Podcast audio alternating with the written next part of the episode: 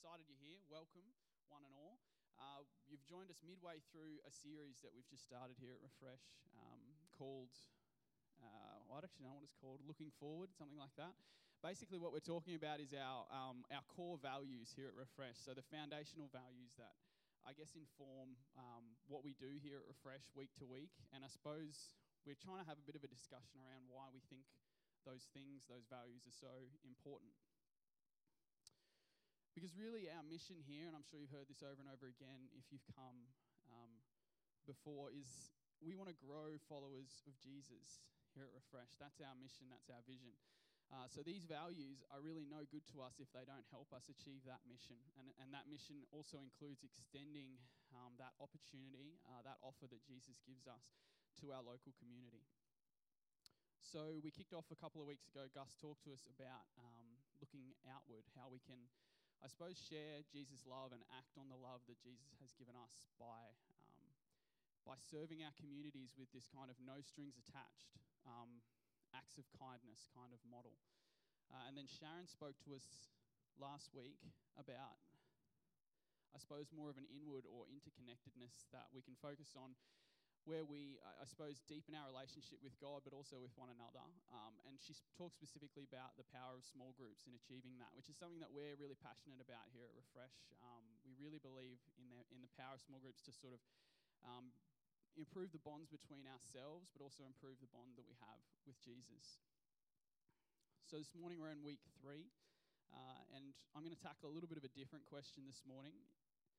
Uh, so, the question I want to talk about is why should we, why should you um, set aside your Saturday morning every week uh, and come here or come to uh, a place like this um, with, a, with a group of sort of similar minded people um, and worship God? Why should we worship God together?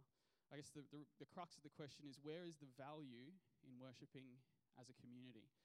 Um, I've got Lockie doing my slides. Thanks, Lockie. I'm really not a multitasker. I'm very um, single task oriented to the point where if I um, if I am meeting someone for the first time, all of my energy is going into what I'm going to say. I don't know if you're like this. I am like someone can tell me their name. It has not registered. I will not. They'll have to say it four or five times before I know what their name is. So that that's kind of where I'm at. So thank you, Lockie, for um, helping me out with this. Now, I've actually just gotten back from holidays myself, so I haven't been with us, with those of you who have been here for the last two weeks. I don't know how many times you've been asked this question. Maybe you're sick of discussing this, but I just want to get a vibe. How are everyone's New Year's resolutions going? We're in the third week of the year now. Who's, who's still going strong? Who's got that? Whose motivation levels are sky high still? I'm not seeing very many hands. Um, I don't know if that's because you don't want to participate or whether they're just not that high. Who's, who's, who's sort of like flaked out a little bit on the New Year's resolutions? Yeah. Um, that's probably where I'm at. I actually, I don't know if you're anything like me, I gave up on New Year's resolutions a long time ago. I actually don't make them anymore. They, um, I feel like all they brought me was pain and disappointment, so I decided to to stop making them. I figured if you if you don't try, you can't fail. That's that's the way I saw it. But I, um, thinking back to, to my younger days, right, um, before when I was less jaded, less cynical, now that I've reached the age of 24, um, things were a little simpler. And I, I, did, I did often make New Year's resolutions. And I, I remember really clearly that they always seemed to follow a similar theme for me. My, my New Year's resolution always seemed to be related to my health, like my fitness. I always used to have some kind of exercise oriented New Year's resolution. Can I just see one more show of hands? Who, who's made a resolution like that, either this year or in the past? I would hope I'm not alone in that. Yeah, so a lot of us, I think that's a, if we did, if they published a list of the most common or most popular resolutions, I reckon that would be close to the top every year. Um, and I suppose, you know, I guess to explain my very simple logic behind that resolution, growing up, you know, through high school, I kind of figured the best way for me to get girls was to have a very shredded physique, kind of like the one in the picture. I've got a picture for you guys just so you can pick, imagine it. That's how that's that was the best way I could envisage to attract women, right? Um, and I, you know, if you're looking at that picture, you can see there's one really big, really obvious issue. It's not the physique, it's just the skin tone issue for me. So you may be thinking, look, you could be as shredded as you like, Corbin, but with that skin tone, just don't take your shirt off ever in any under any circumstance. Uh, and I have learned from that. I often wear long shirts just to save everybody. You know, I, am rarely getting my kid off. Um, but anyway, that's a little bit off topic. But I guess I wanted to, to bring us back. We often make these kinds of resolutions, don't we? Where, you know, we want to we want to improve ourselves. We want to make set goals for ourselves, and they're often related to our health and our fitness, and that's a good that's a good commendable goal. But it always seemed to me that every once we got to about this time of year, January 18, two or three weeks into the new year, I found myself still every night setting an alarm for 5:30 a.m.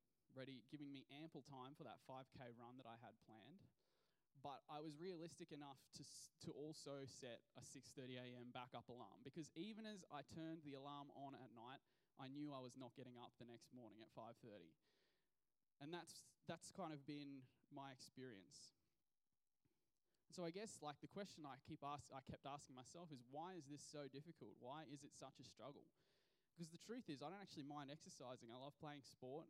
Um, once I'm exercising, I actually don't I don't hate it. It's not the best, but I, you know, I don't mind it and it's something I really wanted badly to do. So why was it so difficult for me? And maybe if you've been in that position, maybe you have a similar question. Why is it so difficult to do the things that we really want to do?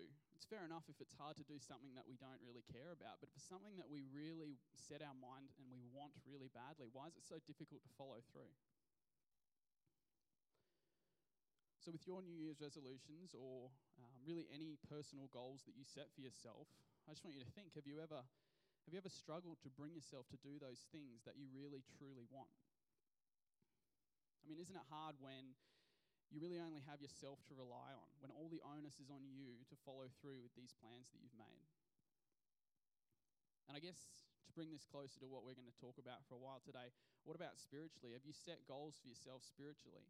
And even though you really want to work towards those goals, whatever they may be, is, do you ever find it just difficult to follow through? Do you ever feel like you ever feel like it's become a battle?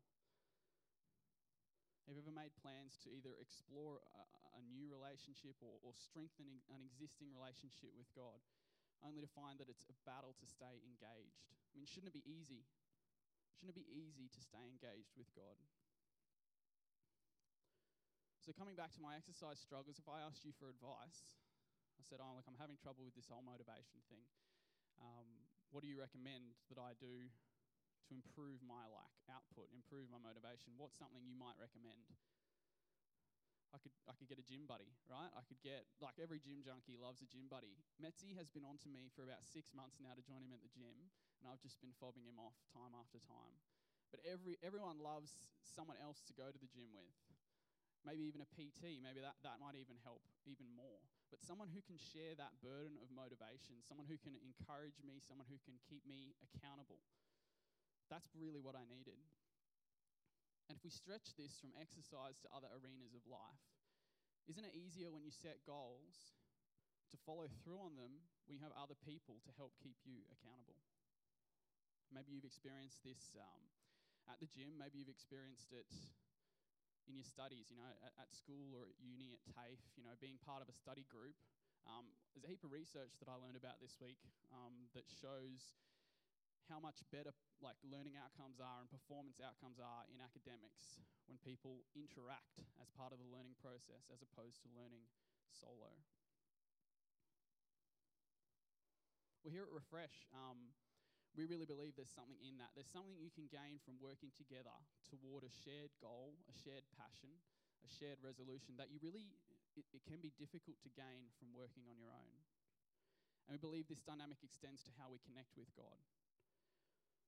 So I just want to encourage you today that if you're interested in, in either tentatively exploring a new relationship or, or you know, outright pursuing an existing relationship with the God of the universe, the God that Joanna spoke about, who created you, who, who rescued you, who, who made himself known to you before you knew anything about him. Then we want to persuade you this morning that, that there are some things you can gain from, from coming here or coming to a group of people who, who have that same goal to get closer to God.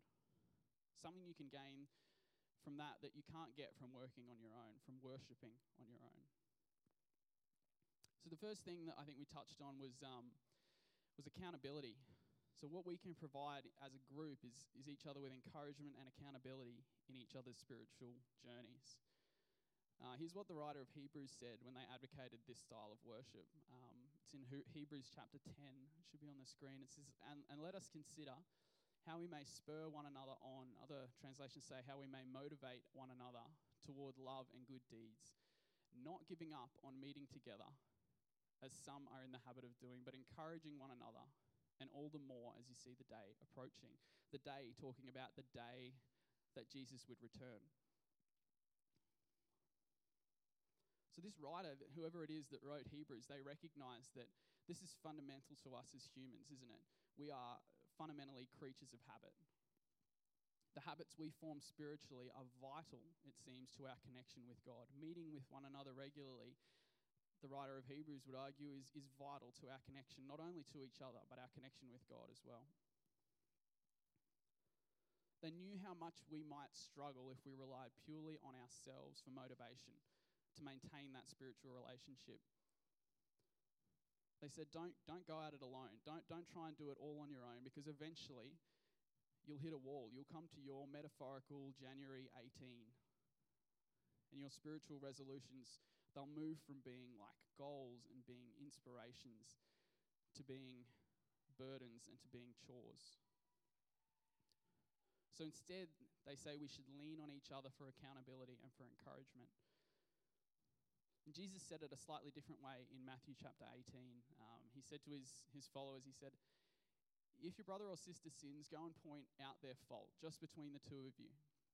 If they listen to you, you have won them over. But if they will not listen, take one or two others along so that every matter may be established by the testimony of two or three witnesses. If they still refuse to listen, tell it to the church. Um, and he continues on to say, uh, and if they refuse to listen even to the church, treat them as you would a pagan or a tax collector. And I just wanted to pause there. Um, this isn't the focus of, of the verse for today, but it's easy to look at those words, treat them as a tax collector, treat them as a pagan, uh, and think that this is a, a demeaning or a derogatory term that Jesus is using.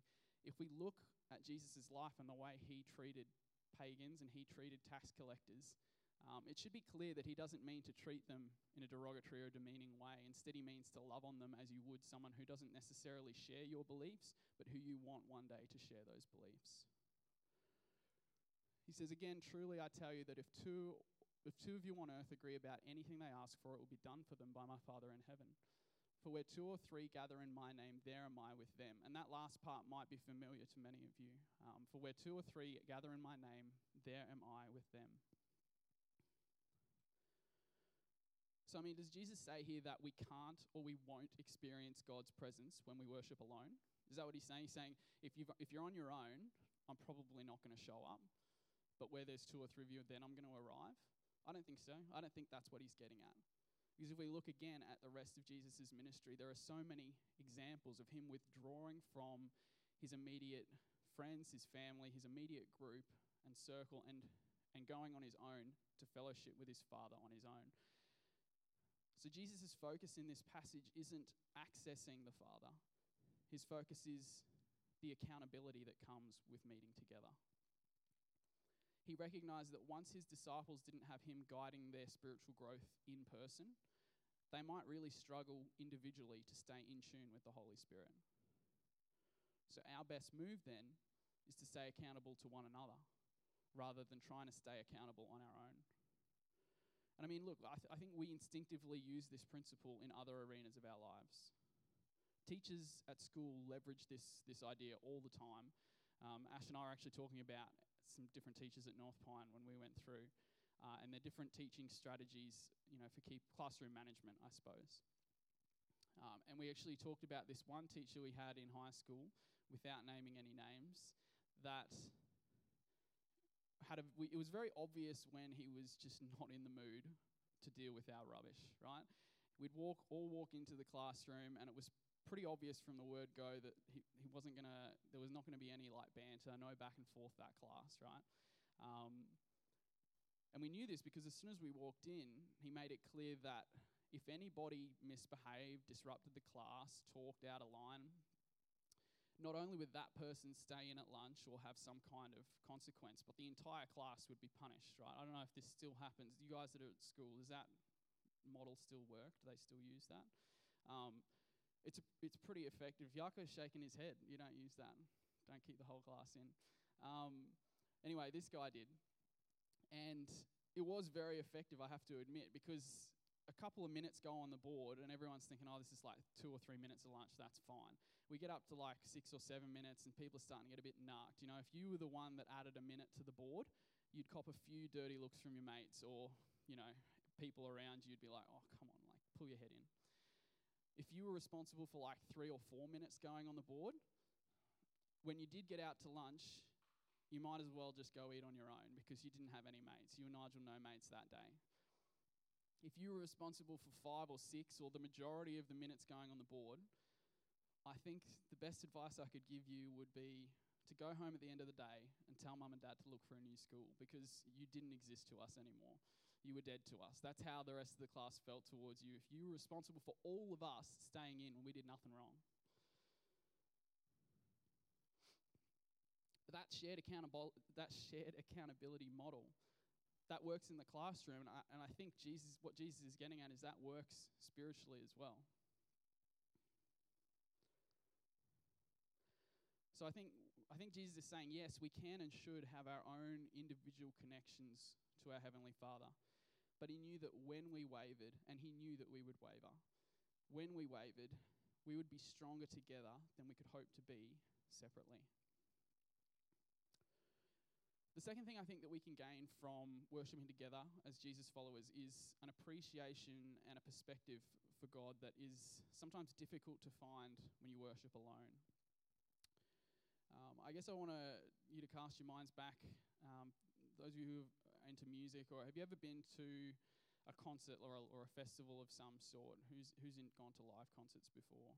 It's a lot of people are a big fan of these, right? I've only been to one. Um, it was back in the day. I was 15 at the time.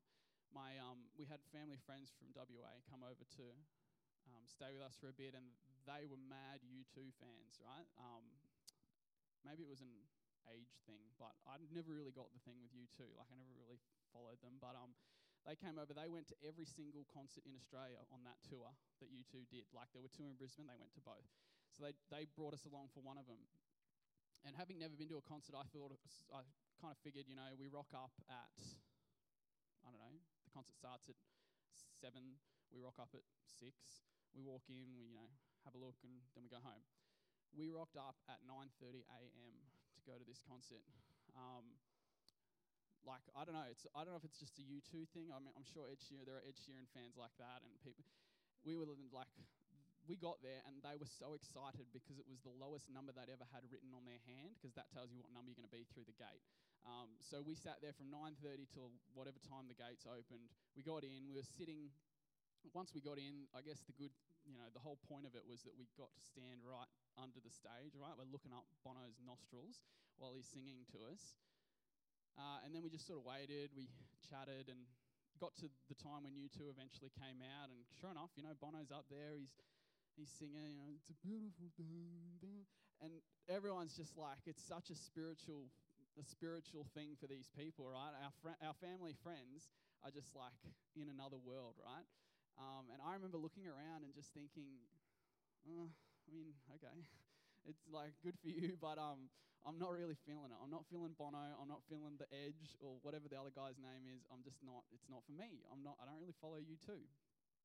Um, but think about an artist that you are into, right? Um, how good would it be to go to a live concert?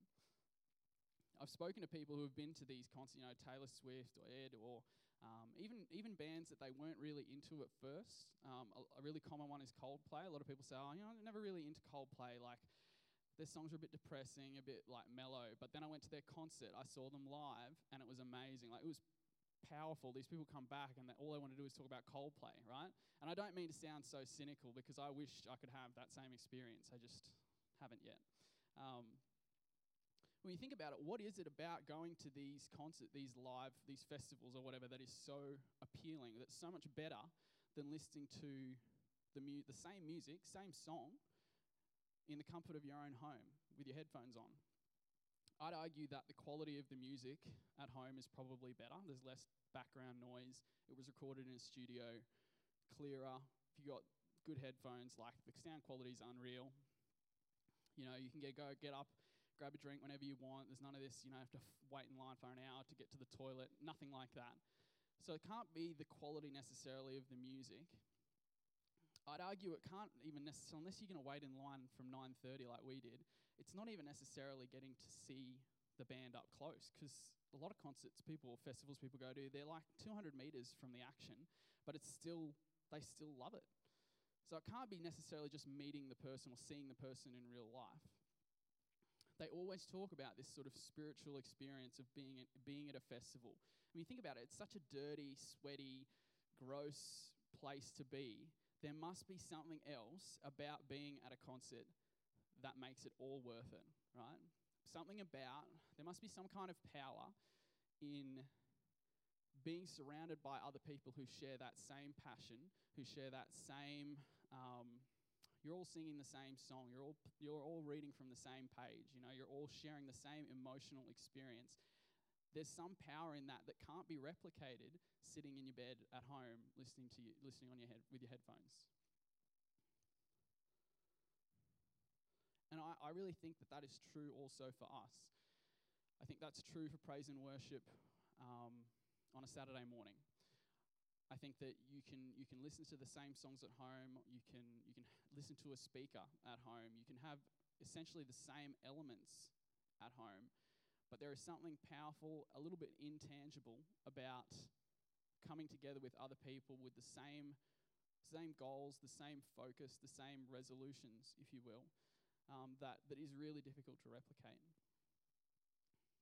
I think it leaves you with a sense, and I, have felt this at Refresh with our praise and worship um, teams, that they do such a great job of, of connecting me to God in a way that I really struggle to, to do on my own. So I suppose, you know, my question is do we believe that in a God that can leave us awestruck and amazed, a God that we can appreciate on our own. Absolutely, we believe in that kind of God. But we do we also at Refresh believe that worshipping together has a unique power to spiritually awaken us, to give us a new appreciation or a different appreciation for Jesus. Yeah, we, we also believe that too. And the other thing that I want to talk about um, in terms of meeting together every, every week and encouraging one another in worship is that I think it leads us to a place of belonging. It leads us to a sense of belonging, to a more intimate connection with one another, of course, but really also with God, with the God that we worship. And ultimately, isn't that what God wants for us? Isn't that what God wants for you? To be in relationship with you, to have you know Him more and more deeply each week. If I were to ask you about your partner or, or one of your children, did that? I've been practicing this at home, and I keep saying your children are one of your partners, and I didn't want to get it wrong today. But um, if I were to ask you about them, who they are, what their interests are, you could answer me immediately. You tell me all about them, their likes, their dislikes, like quirks of their personality, their character, the things that you love most about them.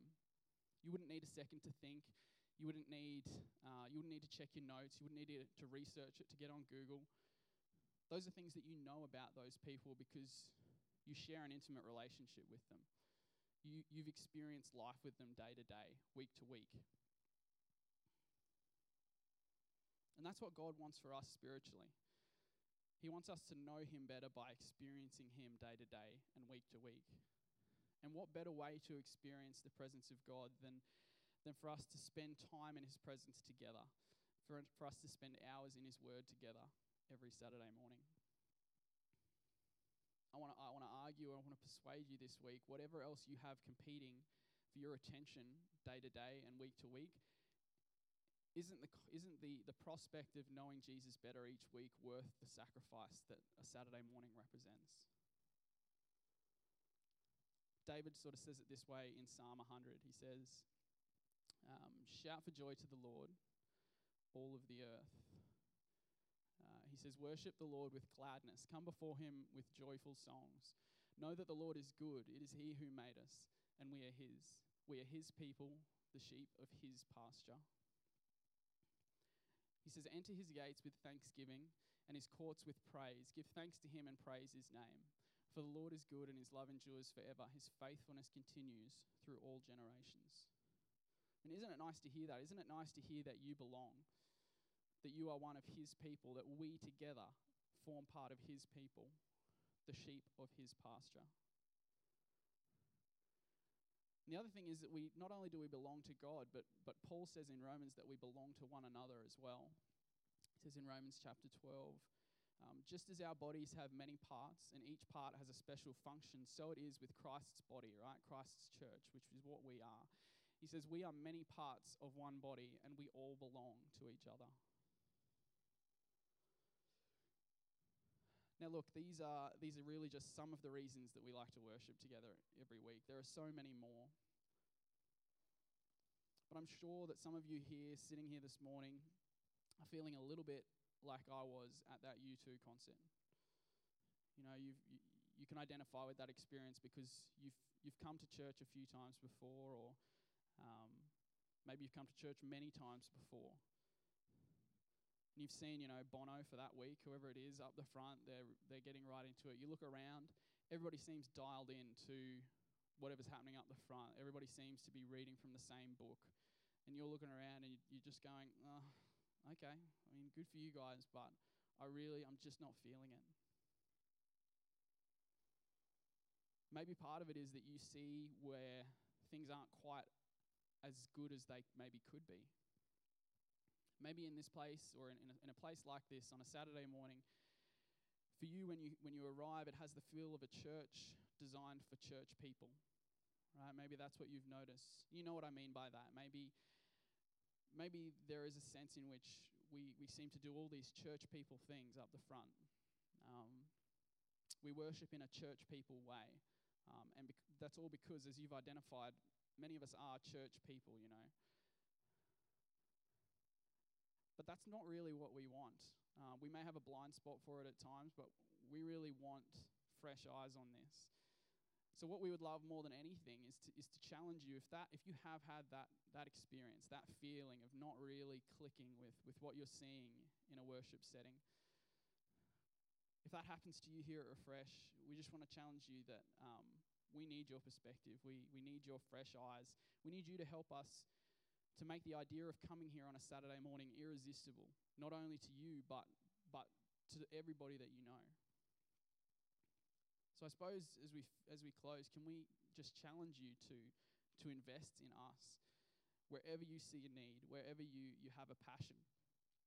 Please talk to us uh, at the Connect desk. Get in touch with us throughout the week, um, because it's interesting what Paul goes on to say immediately after verses four and five.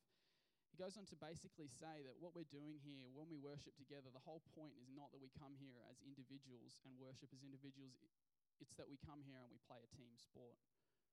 So he says, in his grace, God has given us different gifts for doing certain things well. So if God's given you the ability to prophesy, speak out with as much faith as God has given you. If your gift is serving others, serve them well. If you're a teacher, teach well. Uh, he says, if your gift is to encourage others, be encouraging. If it's giving, give generously. If God has given you leadership ability, take that responsibility seriously. And if you have a gift for showing kindness to others, do it gladly. So I wanted to keep it short and sweet this morning, but um, I guess as we return from holidays back to the sort of the mundane nature of everyday life in 2020, maybe you're here because you're dipping your toe in the water of community worship. You're dipping your toe in the water here at Refresh.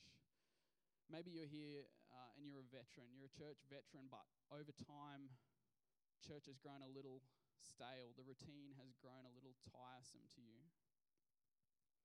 You know, maybe you have a friend that you're thinking of this morning who has expressed some interest to you in, in knowing God, into, into learning more about God, but really doesn't have any interest in the idea of worshipping in community, of going to a church for church people.